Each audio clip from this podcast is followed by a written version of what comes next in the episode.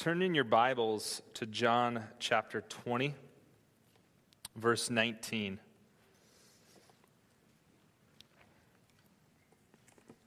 Years ago, there was a preacher named Tony Campolo who did this series on Good Friday, and it, he talked about the hope of resurrection that the Christian community experiences on Good Friday. And he titled his message, It's Friday. Anybody know what's next? But Sunday's coming. It's Friday, but Sunday's coming. And the idea was um, yeah, though we experience defeat, uh, the Christian community perhaps could even see Good Friday as, as the def- defeat of our Messiah. Um, it's okay because Sunday uh, he wins.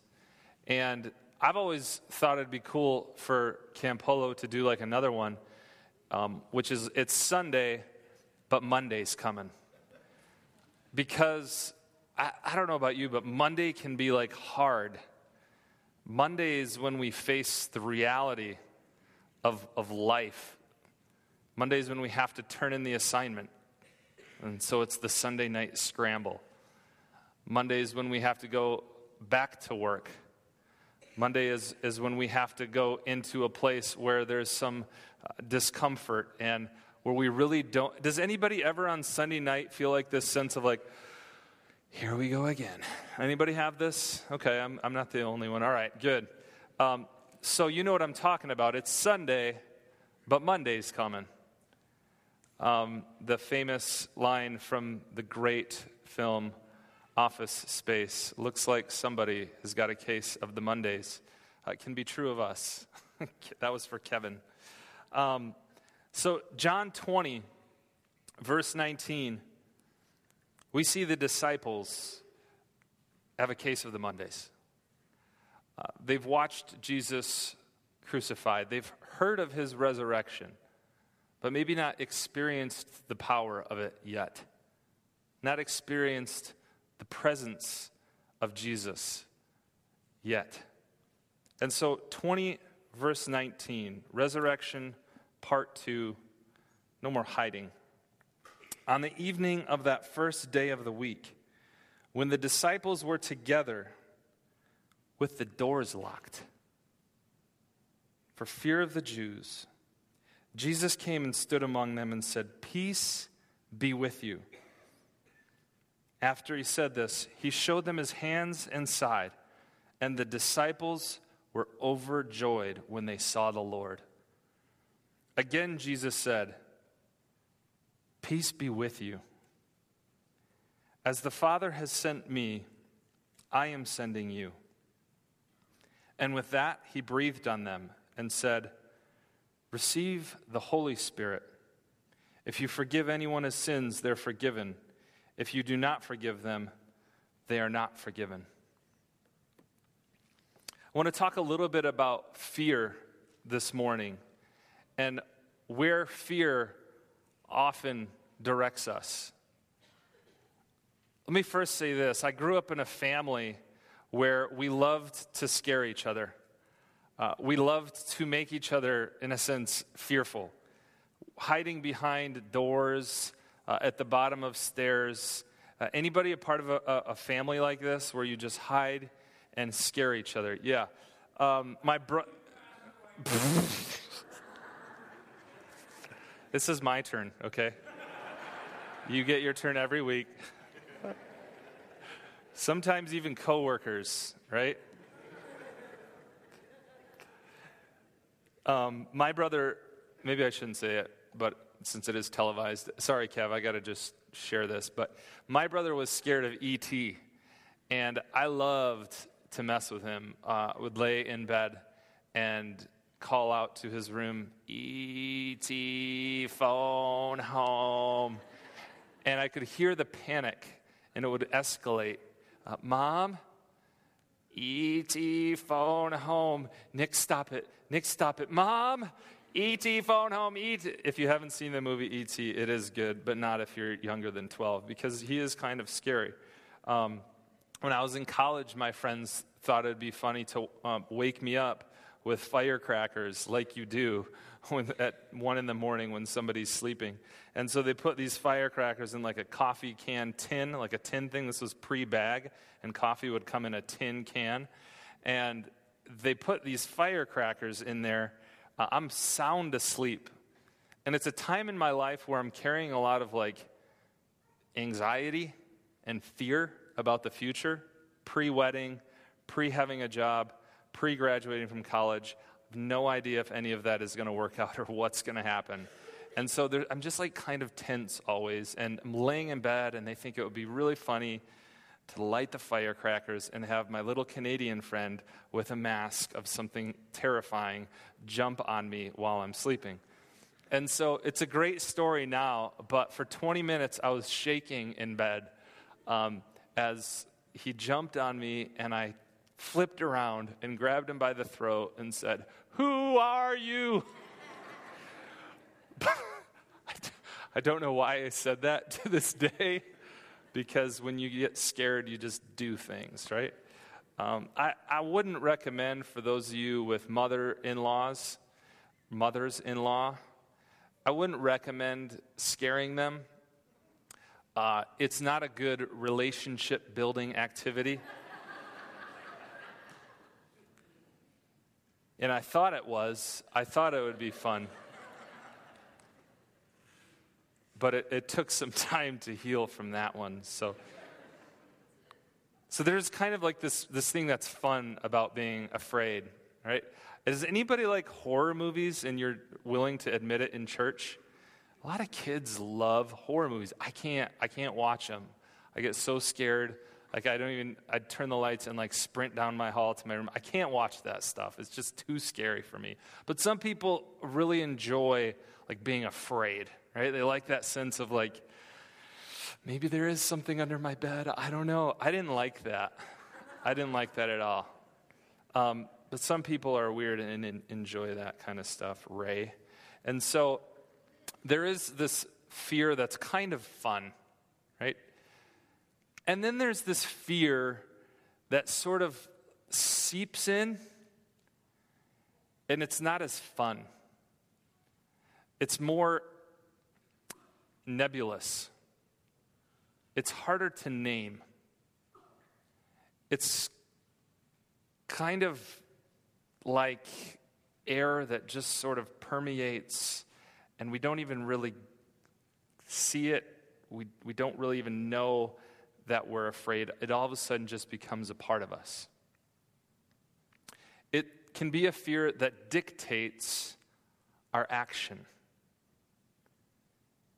And what I want to submit this morning is that for those called to live the resurrection life of Jesus, that kind of fear has been conquered. That for those who have been called by God, that kind of fear needn't be a part of our decision making nor of our faith. And so, a few points just about the disciples and their uh, action here. Notice where they are. They're together. This is good. The disciples are together. Yay, disciples. Okay, Jesus told them to get together. They're together, and this is a good thing. Uh, but they're together with the doors locked for fear of the Jews. The disciples are hiding. They're hiding from the religious people who killed the Messiah. They're hiding from the people who they do life with. They're hiding with people who I think they probably know pretty well. And we're not told why they're hiding, which is the nature of like most fear induced activity. It's, again, kind of hard to nail down. We don't really know why they're afraid of the Jews, but we can guess. Maybe they're afraid because they're concerned about their own life. They, we just watched them kill Jesus the Messiah. Maybe they're going to go after his followers and kill them too. So maybe it's a fear uh, of death. Maybe it's a fear of being kind of cut out from the community, the religious community that they're a part of. They're afraid of, of sort of the social stigma that might come with being a follower of this uh, Nazareth peasant. They're, they're afraid of being cut out of, of their friendships. Maybe they're afraid of, of losing out economically because they walked with Jesus for a really long time and, and he didn't do what they thought he was going to do. And so now they're afraid that because they did that, they made some bad decisions back then, and they're going to be sort of the, the ridicule and they're going to be uh, cut out of that community um, nobody's going to want to deal with them financially.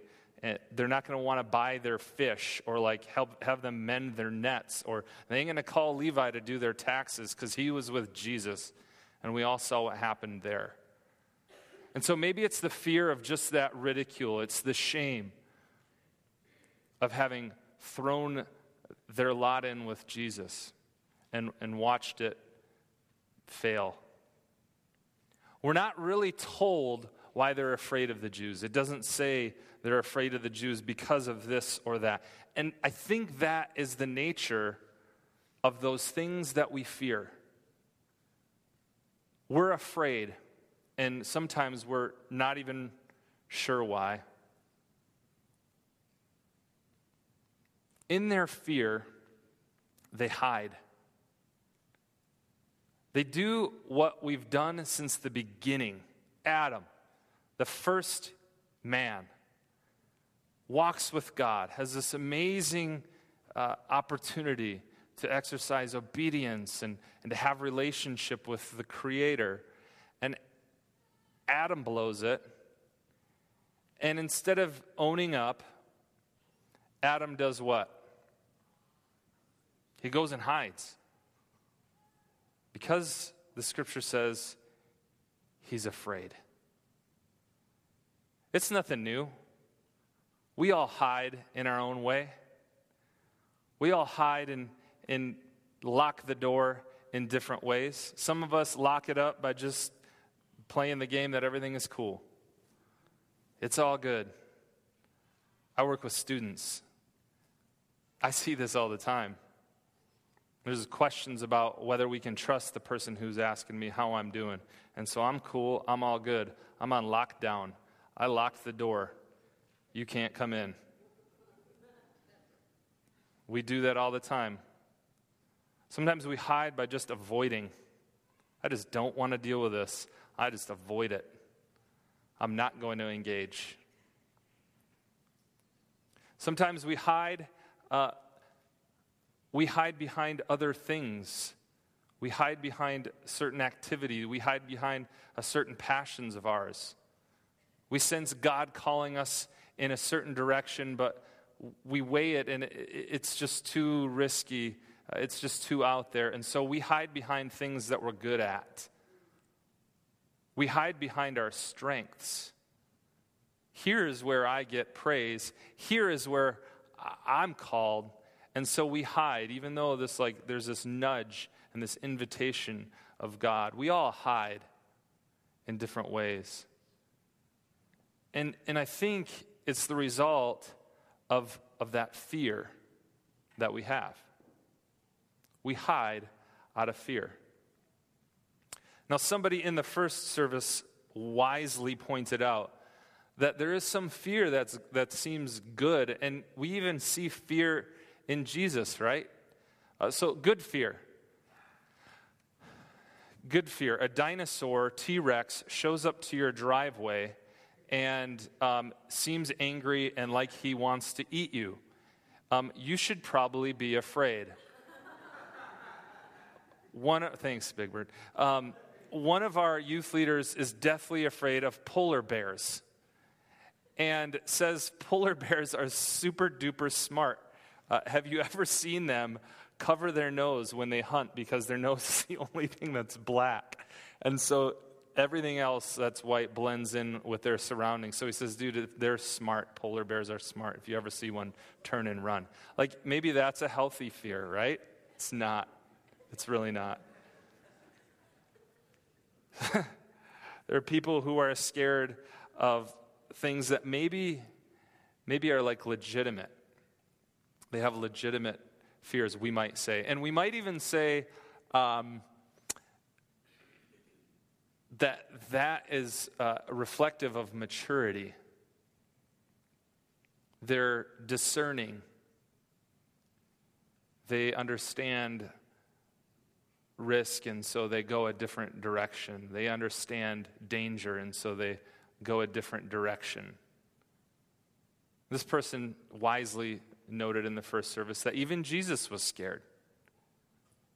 He's praying in the Garden of Gethsemane, and he asks God to please take this cup from him. The picture is of him praying and sweating, and the scripture says that he even sweated blood.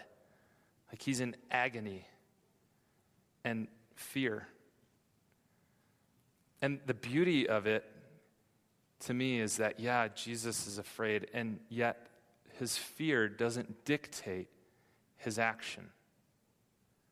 His fear ultimately doesn't dictate his obedience. His fear doesn't dictate what he does next. Fear can suffocate faith. In the case of the disciples, they're huddled up behind a door that they have locked. Nobody locked them in there. The disciples gathered together behind a door that they shut in fear. And I think we do this. We shut ourselves in, we lock the door, we hide behind things that we already mentioned. We do this quite often. I notice it in my life a lot. Sometimes I even mask these things with like holy passion.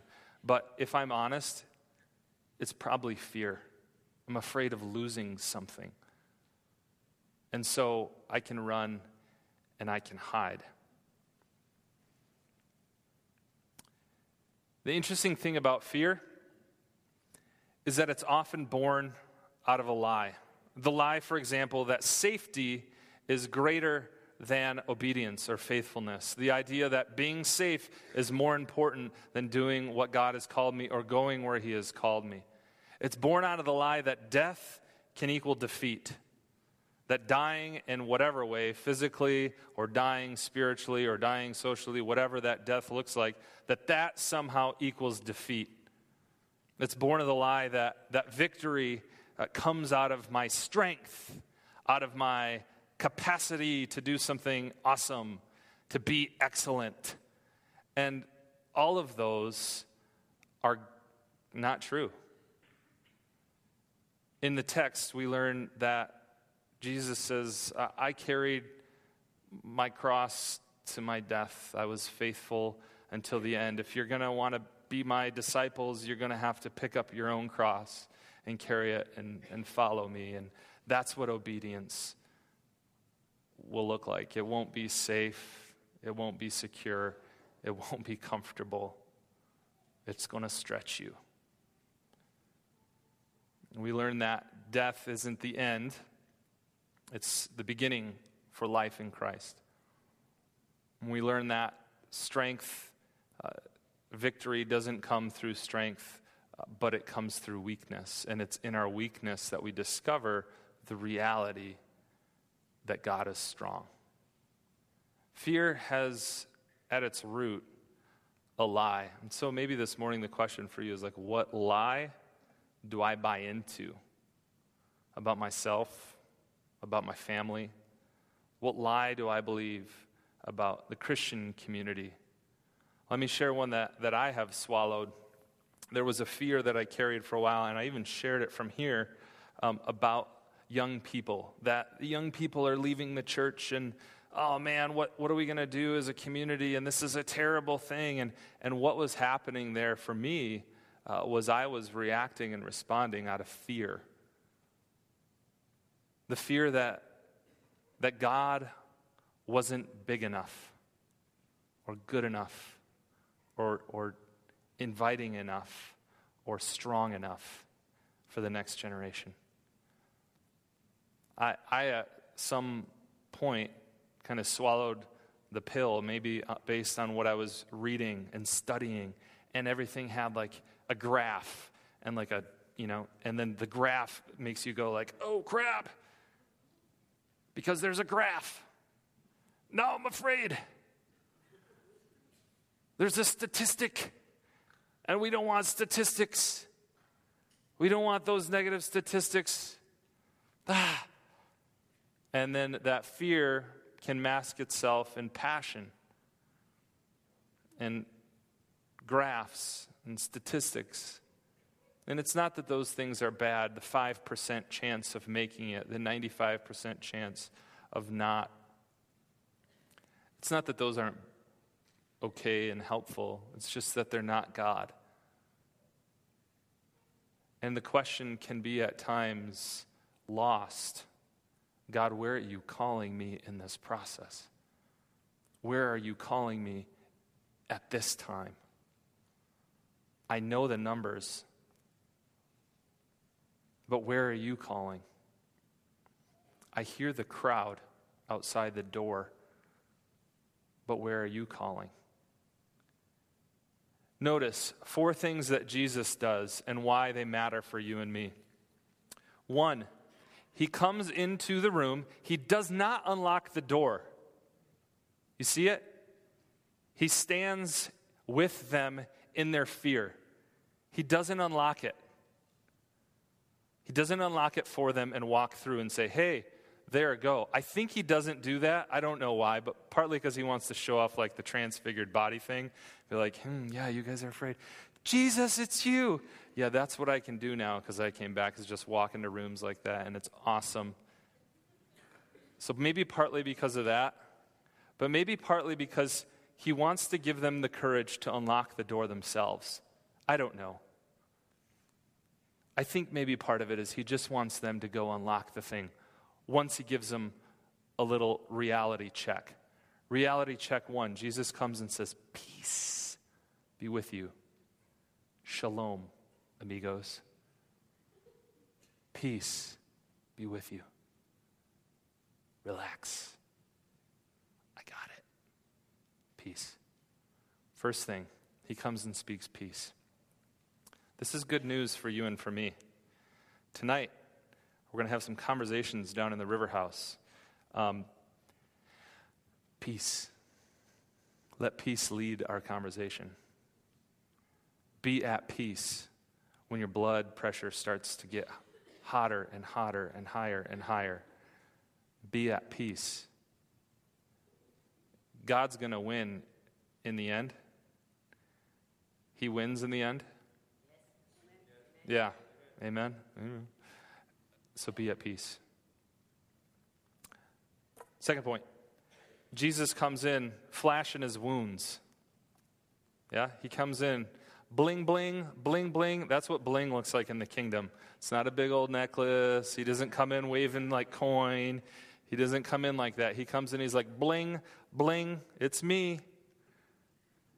He comes in flashing his wounds. I think this is huge in the next portion of the text, when Thomas doubts him, he says, Thomas, take your hand and stick it in my wound. That's how you'll know it's me. He identifies himself by his brokenness.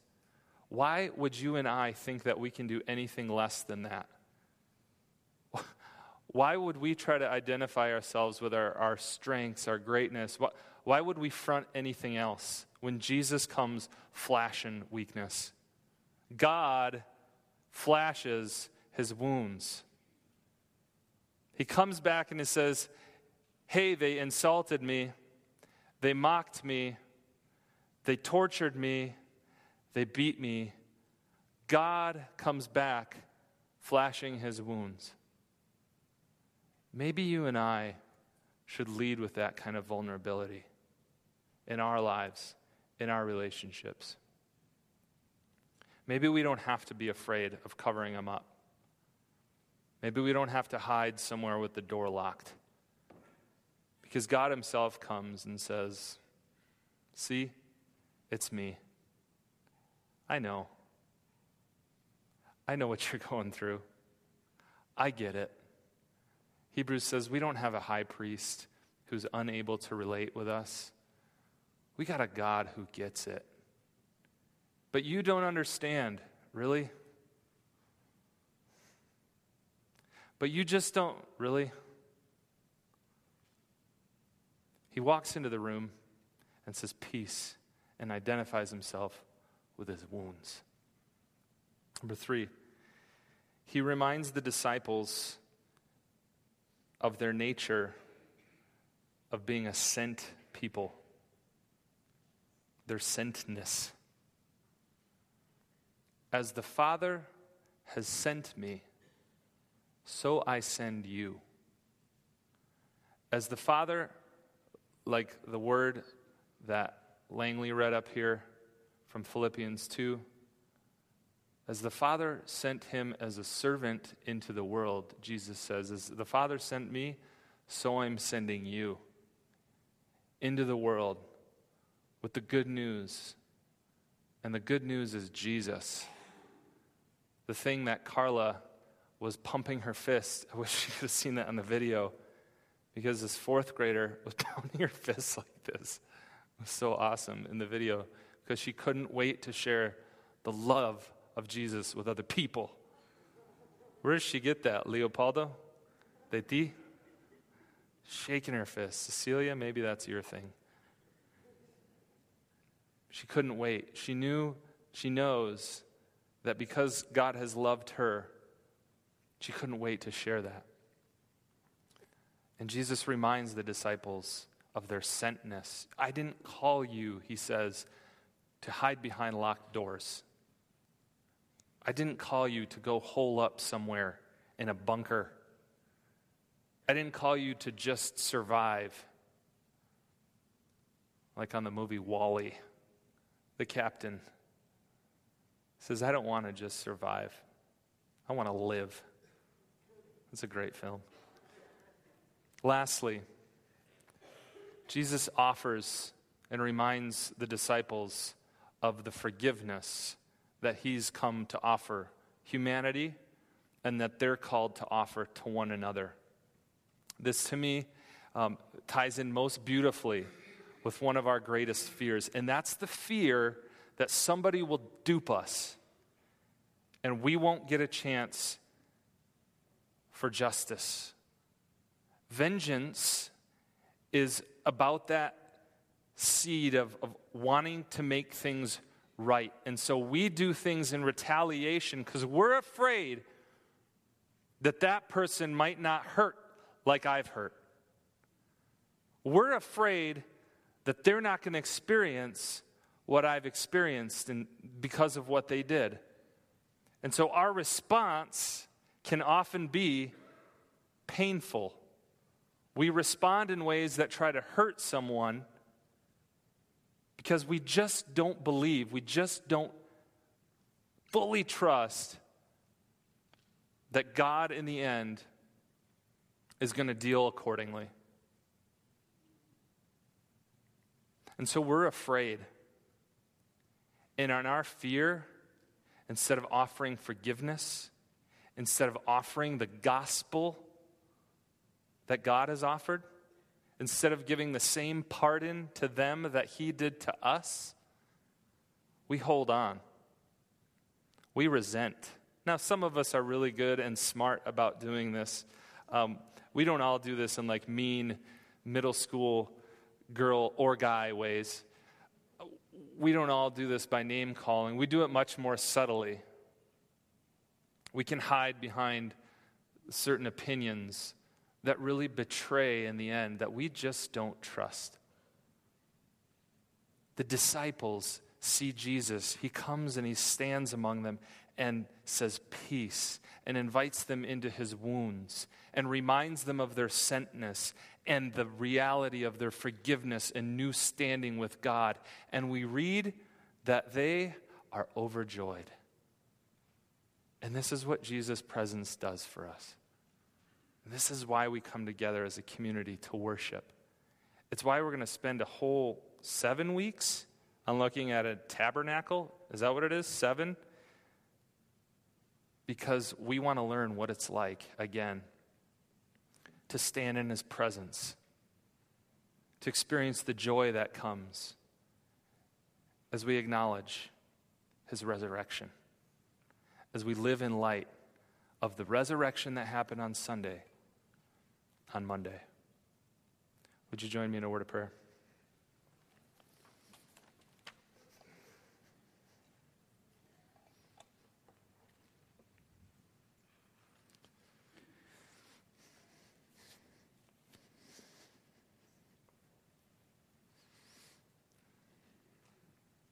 God, you are more wonderful, uh, more excellent, more admirable than anyone ever. You're better. You're better than I, I dare to believe. You invite us to lay down our lives in service of, of your kingdom, and then you say that um, you're going to make all things new through us. You're going to reconcile, continue reconciling the world. The work that you started in your Son at the resurrection will continue through, through us, your people, your church. That's, that's kind of overwhelming. The reality is, for many of us, um, we have things that we're afraid of. We have a hard time believing that, that you could really do that through us. And so we just give ourselves to you. We give our, our, our fear to you. We give the ways that we've been kind of cutting corners to you. We give the places that we've cheated you to you. We give uh, the doors that we've locked. We want to just kind of give you that key. Give us the courage. Give us the strength. Give us the, the boldness. Fill us with your love for Jesus' sake.